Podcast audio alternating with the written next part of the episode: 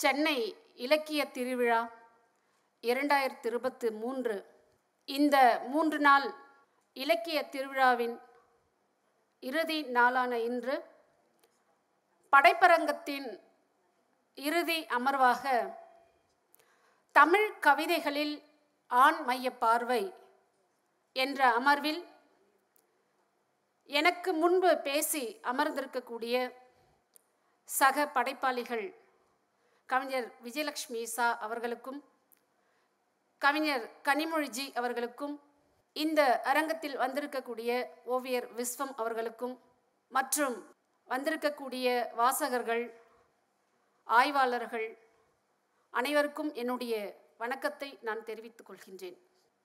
முதலாவதாக இப்படி தமிழ்நாட்டில் சென்னையில் ஒரு இலக்கிய திருவிழாவை நடத்த வேண்டும் என்ற எண்ணத்தை கருக்கொண்டு அதை சிறப்பாக செயல்படுத்தி கொண்டிருக்கக்கூடிய நம்முடைய தமிழ்நாடு அரசுக்கும் அதை பொறுப்பேற்றி நடத்தி கொண்டிருக்கக்கூடிய பள்ளி கல்வித்துறைக்கும் பொது நூலகத்துறை இயக்க இயக்கத்திற்கும்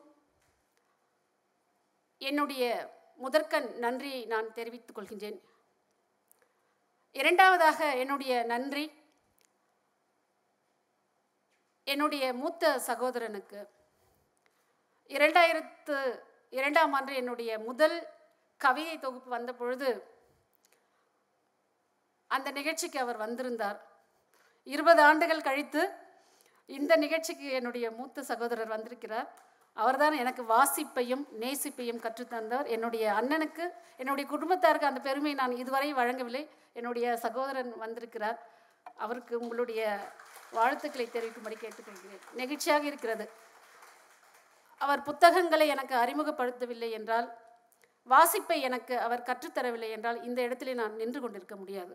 ஆகவே என்னுடைய அண்ணனுக்கு என்னுடைய நன்றியை நான் இந்த நேரத்தில் தெரிவித்துக் கொள்கிறேன். மூன்றாவதாக நன்றி நான் நிச்சயம் ஒருவருக்கு சொல்லியே ஆக வேண்டும். இந்த தலைப்பை எங்களுக்கு கொடுத்தார்கள் அல்லவா? அவர்களுக்கு நாங்கள் மூன்றாவது நன்றியை தெரிவித்தாக வேண்டும்.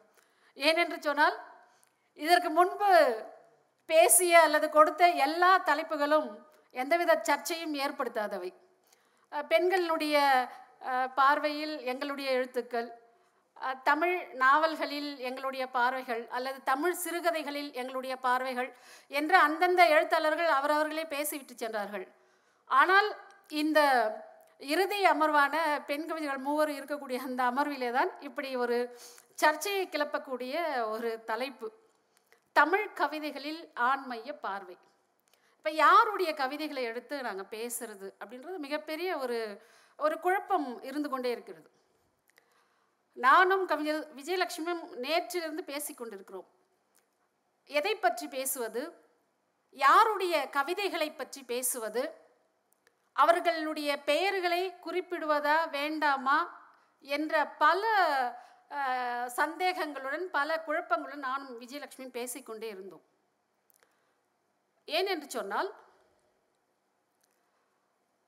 தமிழ் கவிதைகள் என்று எடுத்துக்கொண்டால் இதை பற்றி விரிவாக முன்பு பேசியவர்கள் எல்லோருமே பேசியிருக்கிறார். காலையிலிருந்து தமிழ் இலக்கியத்தை பற்றி பேசியவர்கள் ஒரு தெளிவான பார்வையை உங்களுக்கு வழங்கிவிட்டு சென்றிருப்பார்கள். அப்போ இந்த தமிழ் கவிதைகளில் ஆண்களும் எழுதுகிறார்கள் பெண்களும் எழுதுகிறார்கள். இப்போ யாருடைய கவிதைகளில் ஆண்மைய பார்வை இருக்கிறது? அல்லது யாருடைய கவிதைகளில் பெண்ணிய பார்வை இருக்கிறது? என்று இரு இரண்டு விதமான பார்வைகளை குறித்து பேச வேண்டிய ஒரு ஒரு ஒரு கட்டத்தில் நாங்கள் நின்று கொண்டிருக்கின்றோம். ஆண்களே கூட தங்களுடைய கவிதைகளில் ஆண்மைய பார்வையோடு எழுத முடியும். அதே சமயத்தில் பெண்மைய பார்வையோடும் எழுத முடியும். பெண்களும் கூட தங்களுடைய கவிதைகளில் அல்லது தங்களுடைய படைப்புகளில் பெண்ணிய பார்வையை மையமாக வைத்து எழுத முடியும். அதே கட்டத்தில் ஆண்மைய பார்வையோடு எழுத முடியும். அப்போ இந்த தமிழ் கவிதைகளை எழுதக்கூடிய ஆண் பெண் இருப்பாளரிடையே நான்கு வகையான பார்வைகள் இருக்கின்றன. அப்போ இந்த நான்கு விதமான பார்வைகளை நாம் ஒட்டுமொத்தமாக திரட்டி தான் ஒரு முடிவுக்கு வர வேண்டும். ஆனால் இங்கு அதற்கான நேரம் என்பது மிக குறைவாக இருக்கின்றது. அதனால் முடிந்த வரையில் மிக சுருக்கமாக அதை பற்றிய ஒரு ஒரு தெளிவான ஒரு ஒரு கருத்துரை உங்களிடத்திலே நான் வழங்கலாம் என்று இருக்கின்றேன். விஜயலட்சுமி நானும் பேசிக் கொண்டிருக்கின்ற பொழுது நான் சொன்னேன் எதற்கு சர்ச்சை?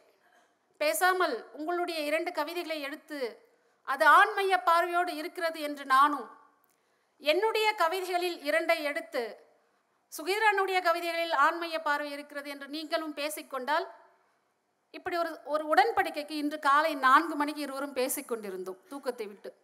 ஒரு சர்ச்சையும் ஏற்படாது என்று. ஆனால் அப்படி பயந்தவர்கள் அல்ல நாங்கள். அப்படி பூடகமாக எழுதுகிறவர்கள் அல்ல நாங்கள்.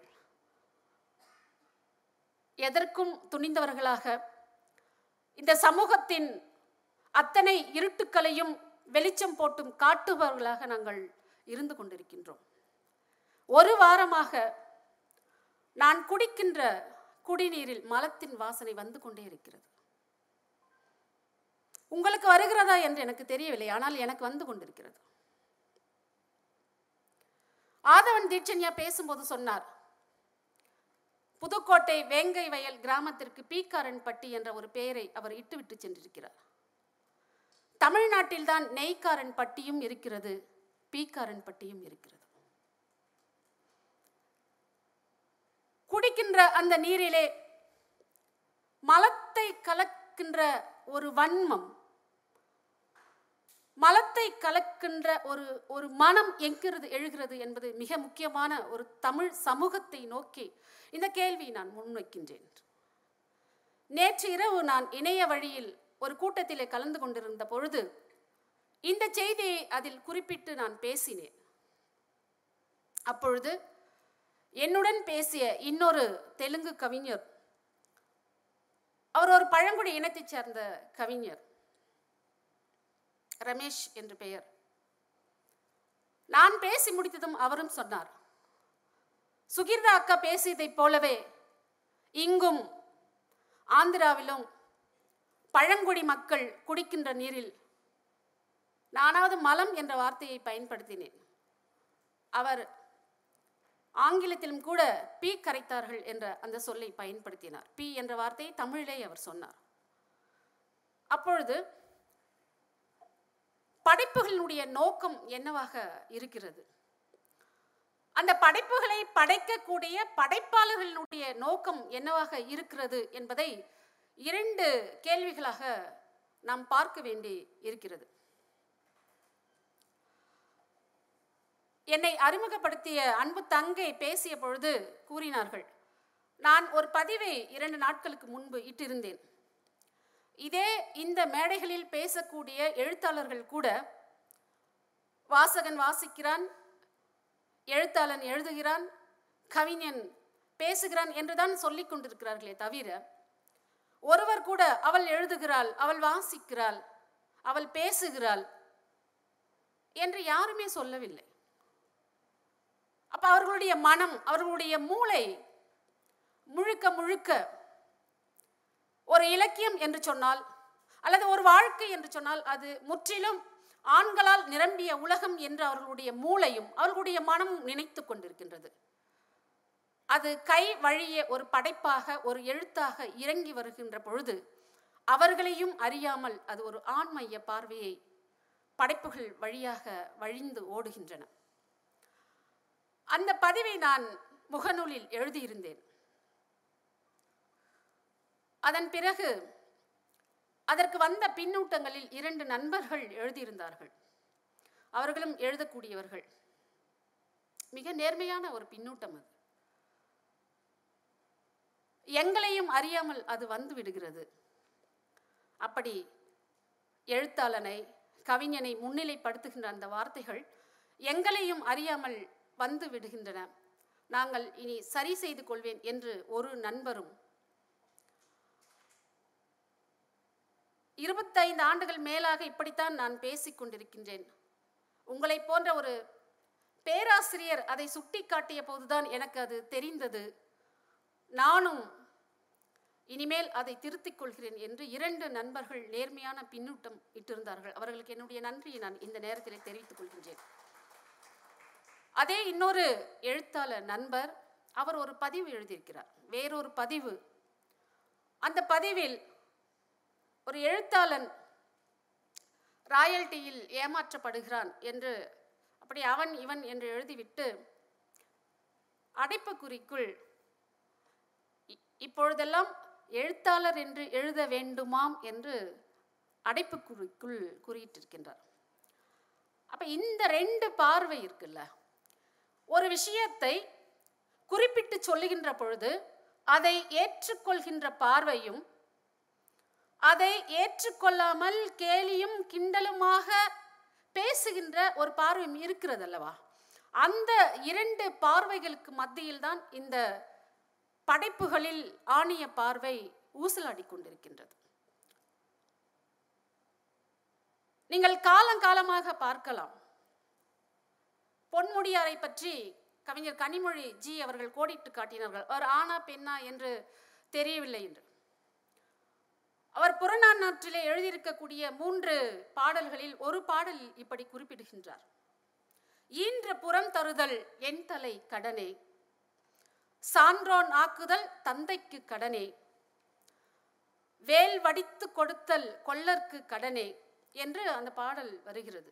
அப்புறம் ஒரு பெண்ணுக்கான கடனாக கடமையாக ஒரு குழந்தையை பெற்றெடுத்து தருவதுதான் என்று அந்த பாடல் அந்த பாடல் எழுதப்பட்ட காலத்தை நம் நாம் கணக்கில் எடுத்துக்கொண்டாலும் கூட அது இப்பொழுது பேசப்படுகின்ற பெண் விடுதலைக்கு பெண் அரசியலுக்கு ஒரு பிற்போக்குத்தனமான ஒரு பாடலாகத்தான் பார்க்கப்படுகின்றது. இப்படி தமிழ் கவிதைகளில் ஆணிய பார்வை என்பதை எப்படி புரிந்து கொள்ள வேண்டும் என்றால் நாம் வெறும் கவிதைகளை எடுத்து போட்டு இந்த கவிதைகளில் இந்த ஆண்மைய பார்வை இருக்கிறது. இந்த கவிஞர் இப்படி எழுதியிருக்கிறார் என்று அப்படி ஒரு தட்டையான ஒரு விமர்சனத்தை அப்படி தட்டையான ஒரு உரையை உங்களிடத்தில் பேசிவிட்டு போக முடியுமா என்று தெரியவில்லை. ஏனென்று சொன்னால் இந்த சமகால இலக்கிய பரப்பில் பெரும்பாலான பார்வைகள் பெரும்பாலான படைப்புகள் அது நாவலாக இருந்தாலும் சரி கவிதையாக இருந்தாலும் சரி சிறுகதைகளாக இருந்தாலும் சரி பெரும்பாலான படைப்புகள் ஆண்மைய பார்வையில்தான் எழுதப்படுகின்றன. அப்போ இந்த ஆண்மைய பார்வையை நாம் எங்கிருந்து புரிந்து கொள்வது என்று பார்த்தால் இந்த தமிழ் சமூகம் மட்டுமல்ல இந்திய சமூகமே அப்படி ஒரு ஆண்மைய சமூகமாகத்தான் இருக்கின்றது. ஆண்மைய சமூகம் என்று பார்க்கின்ற பொழுது அல்லது ஆண்மைய பார்வை என்று பார்க்கின்ற பொழுது அங்கு பெண் மையம் பெண் மைய பார்வை என்பது இல்லை அல்லது குறைவாக இருக்கிறது என்பதை நாம் புரிந்து கொள்கிறோம் அல்லவா? அப்ப இந்த ஆண் பார்வை ஆணாதிக்கம் பெண் பார்வை பெண் அடிமைத்தனம் இவையெல்லாம் ஒன்றுடன் ஒன்று தொடர்புடையதாக இருக்கின்றது. நீங்க வெறுமனே வெறும் பெண்ணடிமைத்தனத்தை பத்தி பேசிட்டு பெண்கள்கிட்ட இனிமே நீங்க அடிமையாக இருக்க வேண்டாம் எதிர்த்து கேள்வி கேளுங்க அப்படின்னு பேசிட்டு போறதெல்லாம் ஒரு பெண்ணியமா அப்படின்னு எனக்கு தெரியல. ஆண்கள் கிட்ட போயிட்டு என்னங்க இப்படி பண்றீங்க? உங்களுடைய பார்வையை மாற்றிக்கொள்ளுங்கள் என்று பேசிவிட்டு போகுவதெல்லாம் ஒரு பெண்ணிய பார்வையாகுமா என்று எனக்கு தெரியவில்லை. மாறாக இந்த ஆண்கள் எழுத்தில் புழங்கிக் கொண்டிருக்கக்கூடிய இந்த ஆணிய பார்வை அல்லது பெண்களிடத்திலே கூட புழங்கிக் கொண்டிருக்கக்கூடிய இந்த ஆணிய பார்வையை எல்லாம் எதனுடைய அடிப்படையில் அல்லது எந்த தளத்தில் கட்டமைக்கப்பட்டிருக்கிறது என்று பார்த்தால் அது சமூகத்தோடு கட்டமைக்கப்பட்டிருக்கின்றது சாதியோடு கட்டமைக்கப்பட்டிருக்கின்றது மதத்தோடு கட்டமைக்கப்பட்டிருக்கின்றது நிறுவனங்களோடு கட்டமைக்கப்பட்டிருக்கின்றது குடும்பம் என்ற மிக சிறிய அந்த அழகோடு கட்டமைக்கப்பட்டிருக்கின்றது. அப்போ நீங்கள் வந்து சா- சாதியை ஒழிக்க வேண்டும் என்று சொன்னால் அல்லது ஆணாதிக்கத்தை ஒழிக்க வேண்டும் என்று சொன்னால் அல்லது பெண் அடிமைத்தனத்தை ஒழிக்க வேண்டும் என்று சொன்னால் அதற்கு காரணமாக இருக்கக்கூடிய சாதியை பற்றி பேசாமல் ஒன்றுமே இங்கு பேச இயலாது. சாதியினுடைய தோற்றுவாய் எங்கே இருக்கிறது என்று சொன்னால் அது மதத்திலே இந்துத்துவத்திலே இருக்கிறது. அண்ணல் அம்பேத்கர் அழகாக சொல்லுவார் ஒரு மதத்தினுடைய வெளிப்பாடு தான் சாதியாக இருக்கிறது. சாதி ஒரு தீட்டாகவும் ஒரு தீண்டாமையாகவும் பெண்ணடிமைத்தனமாகவும் ஆணாதிக்கமாகவும் பிரிந்து கிடக்கிறது. அப்ப இந்த ஆண் மைய பார்வை என்பது ஒரு ஆணினுடைய அகத்திலிருந்து வரக்கூடியது படைப்புகளாக. ஆணை ஆணினுடைய மூளையிலிருந்து வரக்கூடியது படைப்புகளாக.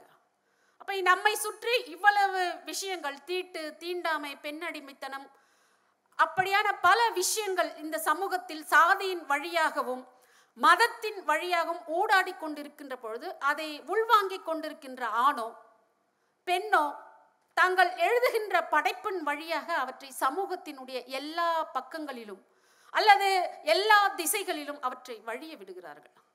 அப்போ நீங்கள் படைப்புகளில் ஆண்மைய பார்வை என்பதை வெறும் கோடிட்டு மட்டும் காட்டு காட்டிட்டு போகிறது நம்முடைய வேலை அல்ல. ஒரு சக படைப்பாளினுடைய வேலை அல்ல. மாறாக அந்த ஆண்மைய பார்வையை எப்படி உடைப்பது? அல்லது எப்படி தகர்ப்பது?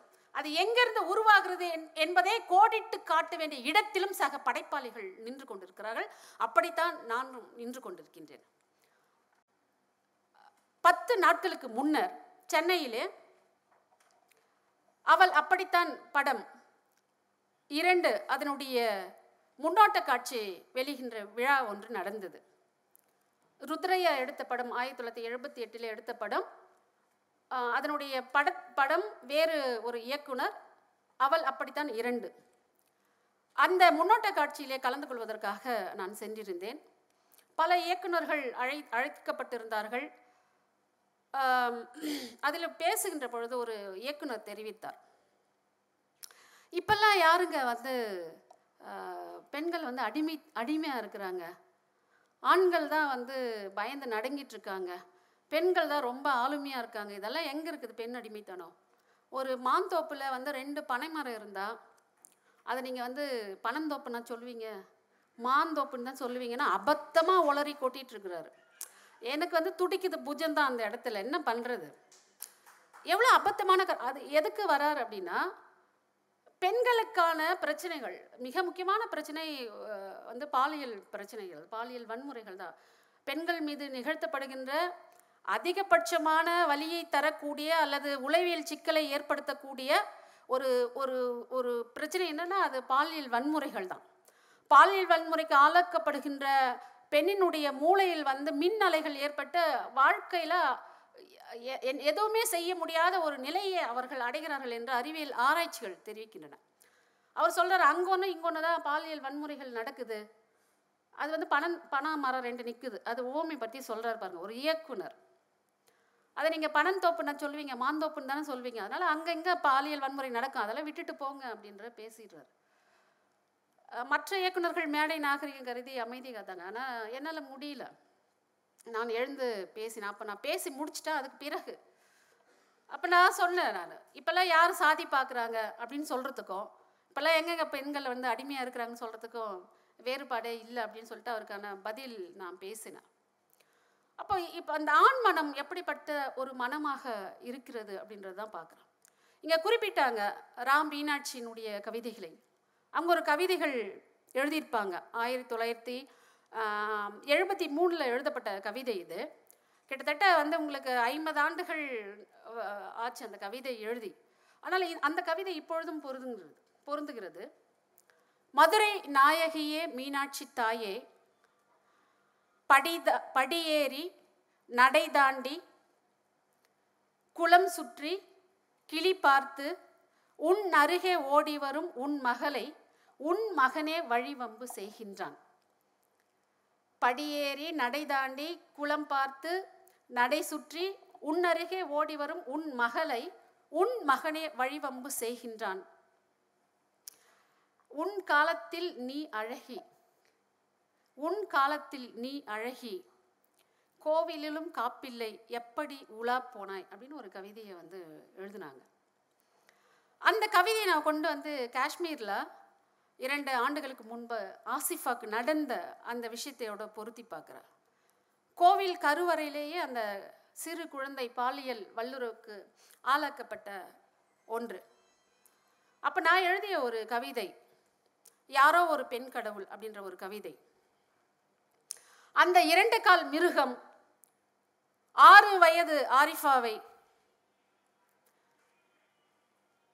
ஏதோ ஒரு முட்டுச்சந்தில் வன்புணர்ந்து கொண்டிருந்த போது கருவறைக்குள் இருந்த உங்கள் ஆண் கடவுளர் எங்கு போனார்? அவரும் ஏதாவது ஒரு முட்டு சந்தில் ஏதாவது ஒரு பெண் கடவுளரை வன்புணர்ந்து கொண்டிருக்கலாம். அப்ப இந்த பார்வை இருக்கிறதுல அது மிகவும் முக்கியமான ஒன்றாக நான் கருதுகின்றேன். இந்த ஆண்மைய பார்வையை வந்து எப்படி குறுக்கீடு செய்வது? அப்போ மாற்று ஒரு பார்வையை முன்வைத்து தான் இப்படியான பார்வைகளை வந்து நம்ம வந்து குறுக்கீடு செய்ய வேண்டிய ஒரு தேவை இருக்கிறது. இப்போ கவிஞர் கலாப்பிரியா அவர்கள் ஒரு கவிதை எழுதியிருப்பார். அவள் அழகாய் இல்லாததால் தங்கையாகி போனாள். நான் அவர்கிட்ட அப்புறம் சொல்லிக்கிறேன். உங்கள் கவிதை இப்படி சொல்லிட்டேன் அரங்கத்தில். அப்புறம் என்ன பண்ணுறது கேட்கணும் அவர்கிட்ட. அவள் அழகாய் இல்லாததால் அவள் தங்கையாகி போனாள் அப்படின்னு ஒரு ஒரு கவிதை. கலாப்பிரியாவுடைய எல்லோருக்கும் தெரிந்த ஒரு கவிதை. நான் அந்த கவிதை இப்படி மாற்றி எழுதி பார்க்கிறேன். நல்லா இருக்கான்னு நீங்கள் சொல்லுங்கள் அவன் அழகாய் இல்லாததால் அண்ணனாகி போனான். ஆனால் அந்த சமூகம் வந்து அந்த கவிதையை ஏற்றுக்கும் ஒரு கலாப்பிரியா வந்து அவள் அழகாய் இல்லாததால் தங்கையாகி போனாள் அப்படின்ற ஒரு கவிதையை வந்து ஏற்றுக்கும் ஆனால் சுகிர்தராணி அவன் அழகாய் இல்லாததால் அண்ணனாகி போனான் அப்படின்ற கவிதையை ஏற்றுக்கவே ஏற்றுக்காது ஒரு பெண் வந்து இப்படியெல்லாம் எழுதலாமாங்க அண்ணன் அப்படின்னு சொல்லிட்டு அப்படின்னு சொல்லிட்டு அப்படி பேசக்கூடிய ஒரு பார்வை இருக்கிறது. இன்னொரு கவிதை மதியழகன் சுப்பையா எழுதியது. அவர் நண்பர் தான் அதுதான் சர்ச்சை இல்லாமல் நண்பர்களுடைய கவிதைகளே எடுத்து நான் கையாண்டுட்டு இருக்கேன் ஒரு ஒரு பாதுகாப்புக்கு தான் ஏன்னா நான் பேசிட்டு போயிட்டேன்னு வச்சுக்கோங்களேன் நாளைக்கு வந்து ஒரு ஒரு கட்டுரை எழுதுவாங்க. பெண் கவிஞர் சுகீதரனின் கவிதைகளில் ஆண் மைய பார்வைன்னு சொல்லிட்டு ரெண்டு கவிதையை போட்டு என்னையே கிழிச்சு நாராக தொங்கிட்டுருவாங்க உன் கவிதையிலே வந்து ஆண் மைய பார்வை இருக்குது நீ எப்படி என் கவிதையில் ஆண் மைய பார்வை இருக்கு எழுதலான்னு சொல்லிட்டு கிழிச்சு தொங்கிட்டுருவாங்க உள்ளுக்குள்ளார அந்த பயமும் இருக்குது அதனால் நண்பர்களுடைய கவிதையாக பார்த்து அதான் நானும் விஜயலட்சுமியும் ராத்திரி ஃபுல்லாக உட்காந்து யோசிச்சுட்டு இருந்தோம் யார் கூட கவிதைகளை சொல்லலாம் யார் யாருடைய கவிதைகளை சொல்ல வேண்டாம்னு. சும்மா ஒரு வேடிக்கைக்காக நான் குறிப்பிடுகின்றேன். அது மதியழகன் சுப்பையாவினுடைய ஒரு கவிதை. ஒன்று ரெண்டு மூன்று எண்ணியும் ஒன்று ரெண்டு மூன்று என எண்ணியும் ராமா ராமா என உச்சரித்தும் கண்ணை மூடி பல்லை கடித்து அடக்கியும் அடக்க முடியவில்லை அப்படின்னு வரும். நம்ம வந்து அது மூத்திரம் தான் அடக்க முடியல அப்படின்னு தானே யோசிப்போம். ஆனால் இல்லை. ஒன்று ரெண்டு மூன்று என உச்சரித்தும் ராமா ராமா என உச்சரித்தும் கண்ணை மூடி பல்லை கடித்து அடக்கியும் அடக்க முடியவில்லை. பேருந்தில் கை தூக்கி நிற்கும் நிற்பவளின் அக்குள் கிழிசல் அப்படின்னு அந்த கவிதை முடியும். ஒரு ஒரு ஆண் மனம் எப்பொழுதுமே ஒரு பெண்ணை ஒரு பெண் உடலாகத்தான் பார்த்து கொண்டிருக்கிறது என்ற ஒரு சந்தேகம் எங்களுக்கு எப்பொழுதுமே இருந்து கொண்டிருக்கின்றது. நான் நிறைய பேருக்கு நிறைய ஆண்களிடம் ஆண் நண்பர்களிடம் ஒரு கேள்வியை நான் எப்பொழுதும் கேட்டேன். அதுக்கு இதுவரை எனக்கு எந்த விதமான பதிலும் கிடைக்கவில்லை. தன்னிடம் படிக்கின்ற ஒரு சிறுமியை ஒரு ஆசிரியர் தன் தன்னுடைய மருத்துவமனையில் பணிபுரியும் ஒரு செவிலியரை ஒரு மருத்துவர். அல்லது ஒரு தொழிற்சாலையில் தனக்கு கீழே வேலை பார்க்கக்கூடிய ஒரு பெண்ணை. அல்லது ஓடும் பேருந்தில் சக பயணியாக இருக்கக்கூடிய ஒரு பெண் பயணியை. வல்லுறவு செய்வதற்கான ஒரு கொடூர மனம் எப்படி ஆண்களுக்கு நேரிடுகிறது அல்லது வாய்க்கிறது என்ற பல கேள்விகளை நான் என்னுடைய நண்பர்களிடத்தில் கேட்டிருக்கின்றேன். ஆனால் அந்த மனநிலையை அவர்களால் வெளிப்படுத்தவே அல்லது சொல்லவே இயலவில்லை. ஒரு சிறுமி. இந்த- இந்த மனம் இருக்குல்ல இப்போ நம்ம சுற்றி எல்லா விஷயங்களிலும் இந்த ஆண்மைய பார்வை இருந்து கொண்டிருக்கிறது. அது படைப்புகளில் மட்டும் அல்ல. வேலை செய்கின்ற இடங்களில் இருக்கின்றது பயணிக்கின்ற இடங்களில் இருக்கின்றது. எல்லா இடங்களிலும் இந்த ஆண்மைய சிந்தனை என்பது ஆண்மைய பார்வை என்பது இருந்து கொண்டே இருக்கின்றது.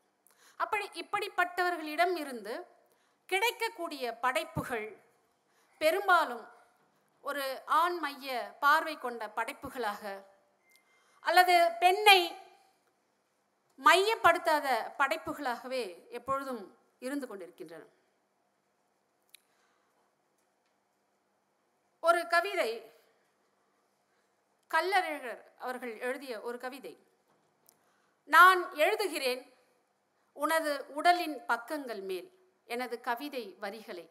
நான் எழுதுகிறேன் உன் உடலின் பக்கங்கள் மேல் என் கவிதை வரிகளை. அந்த கவிதை வரிகளை எழுதுகின்ற பொழுதே அவை அழிந்து விடுகின்றன. ஆனாலும் உன் உடலின் பக்கங்கள் எப்பொழுதும் ஏதோ ஒரு கவிதையை எனக்கு சொல்லிக்கொண்டே இருக்கின்றன. உன் பார்வையின் தகிப்பை என்னால் தாங்க முடிகிறது. தாங்க முடியவில்லை. அந்த கவிதையின் வரி தாங்க முடியவில்லை. தாங்க முடிகிறது என்ற ஒரு கவிதையை வந்து எழுதியிருப்பார். அப்போ ஒரு ஒரு ஆணினுடைய ஒரு மனம் என்பது ஒரு பெண்ணினுடைய உடலை எப்பொழுதுமே அது தனக்கு பயன்படக்கூடிய ஒரு உடலாக அல்லது தன்னுடைய உடைமையாக தனக்கு இன்பம் தரக்கூடிய ஒன்றாக எப்பொழுதுமே ஒரு பசித்த புலியின் வேட்டையோடு எப்பொழுதுமே பார்த்து கொண்டிருக்கிறதோ என்ற ஒரு அச்சமும் ஒரு சந்தேகம் எங்களுக்குள் எப்பொழுதுமே எழுப்பிக் கொண்டே இருக்கின்றது. இந்த சந்தேகத்தை இந்த பயத்தை போக்கிக் கொள்வதற்காக அல்லது இந்த பார்வையை வெட்டுவதற்காக நாங்கள் தொடர்ந்து அந்த ஆண் மைய பார்வைக்கு எதிராக பெண் மையத்தை அல்லது பெண்ணியத்தை உள்ளடக்கிய பார்வையை நாங்கள் மீண்டும் மீண்டும் வைத்து கொண்டே இருக்கிறோம் எங்கள் படைப்பின் வழியாக. நீங்கள் ஒரு சிறிய ஒரு கோட்டை வந்து ஒரு பெரிய கோட்டை சிறிய கோடாக மாற்ற வேண்டும் என்று சொன்னால் அது பக்கத்தில் ஒரு பெரிய கோடு போடுவார்கள் இல்லையா? இந்த உதாரணம் எல்லாருக்குமே தெரியும்.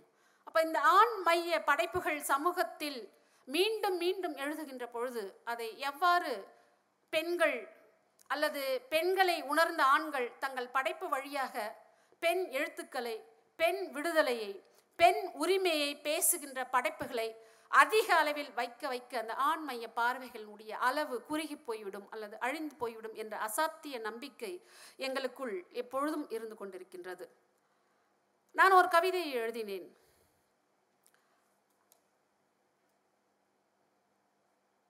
அந்த கவிதை இப்படி நாள் காட்டி தேவைப்படாத எனது அறை என்ற ஒரு கவிதை. அது ஒரு மிக முக்கியமான ஒரு கவிதையாக நான் பார்க்கின்றேன்.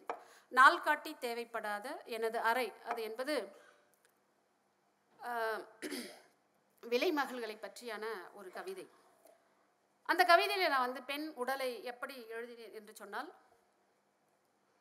அவர்கள் என் ஆடைகளை களையும் பொழுது வெட்கப்படுவது போலவும் உச்சத்தில் முனகுவது போலவும் நான் பாவனை செய்தாக வேண்டும். அவர்கள் தம் ஆண் குறிகளால் எழுதும் பொழுது வழிவிச் செல்லும் எனது உடலை நானேதான் தடுத்து நிறுத்த வேண்டும் என்ற அந்த கவிதை போகும். கீழறையில் உண- உறங்கும் எனது இரு குழந்தைகளுக்கு எந்த அனுபவத்தை போதிப்பது? கீழறையில் உறங்கும் எனது இரு குழந்தைகளுக்கு எந்த அனுபவத்தை போதிப்பது? மூளையில் தேங்கி கிடக்கும் ஆணுரைகளை பலூனாக ஊதித்தரச் சொல்லி கேட்கிறார்கள் என் குழந்தைகள் என்று அந்த கவிதை முடியும். இன்னொன்று இந்த ஆண்மைய படைப்புகளை எங்களுடைய இரக்கத்தால் கெஞ்சுகின்ற படைப்புகளால் நாங்கள் ஒருபோதும் அதை கடந்துவிட முடியாது. மாறாக மிக தைரியமான அவற்றை கேட்கக்கூடிய எங்களுடைய படைப்புகள் மூலமாக நாங்கள் தொடர்ந்து எழுதி கொண்டிருக்கின்றோம். இந்த விரைத்த குறிகள் பெண்களுக்காக எதிராக நீளுகின்ற விரைத்த குறிகளும் நீட்டிய விரல்களும் எங்களுடைய படைப்புகள் வழியாக அவை வெட்டப்படும் நாள்கள் விரைவில் வரும் என்ற நம்பிக்கை எங்களுக்கு இருக்கிறது. ஒரு கவிதை எழுதினேன். கொலையும் செய்வாள் பரட்சி என்ற ஒரு கவிதை. எங்கள் ஆடைகளை அவிழ்ப்பீர் அம்மனமாக்குவீர் வன்புணர்வீர் தமையனோடு புணரச் சொல்வீர் காணா பிணமாக்குவீர் மலத்தை வாயில் திணிப்பீர் மூத்திரத்தை குடிக்கச் செய்வீர் சேரி என பிரித்து வைப்பீர் செருப்பு மாலை போடுவீர் வேசி என்பீர் பறையன் என்பீர் தீயிட்டு கொளுத்துவீர் மரத்தில் தொங்க விடுவீர் தீண்டாமை சுவர் எழுப்புவீர் தனிக்குவலை கொடுப்பீர் செருப்பணியை தடை விதிப்பீர். காதலித்தால் நாடகம் என்பீர் ஆணவ கொலை செய்வீர். இனி எவையும் மிச்சமில்லை நீங்கள் செய்வதற்கு. ஆனால் நான் செய்ய ஒன்றுண்டு அது கொலையும் செய்வாள் பரச்சி என்ற ஒரு கவிதை. கடைசியாக ஒரு செய்தியோடு நான் முடித்து விடுகின்றேன். பாரதி ஒரு கவிதையில் சொல்லியிருப்பார் பாரதியை நாம் புது கவிதையினுடைய தந்தையாக நவீன கவிதையினுடைய தந்தையாக தோற்றுவாயாக நாம் பார்க்கின்றோம். அவர் ஒரு கவிதையில் எழுதியிருப்பார் காணி நில வேண்டும் பராசக்தி காணி நில வேண்டும் என்ற ஒரு கவிதை. பாடி கலந்திடவே பக்கத்தில் ஒரு பத்தினி பெண் வேண்டும் என்ற ஒரு சொல்லை பயன்படுத்தியிருப்பார். அப்ப எவ்வளவு பெரிய கவிஞராக இருந்தாலும் எவ்வளவு பெரிய விஷயங்களை அவர்கள் பேசினாலும் பெண் விடுதலை குறித்து பேசினாலும் கூட ஒரு ஆணினுடைய ஒரு மனம் ஆணினுடைய ஒரு மூளை ஆணினுடைய படைப்பு ஆணினுடைய கை விரல் ஏதோ ஒரு இடத்தில் சறுக்கி விழத்தான் செய்கிறது. மனசாட்சியுள்ள ஆண்கள் மனசாட்சியுள்ள படைப்பாளிகள் நிச்சயம் அவர்கள் சறுக்கி விழும் இடங்களை அவர்கள் தெரிந்து கொள்வார்கள் புரிந்து கொள்வார்கள்.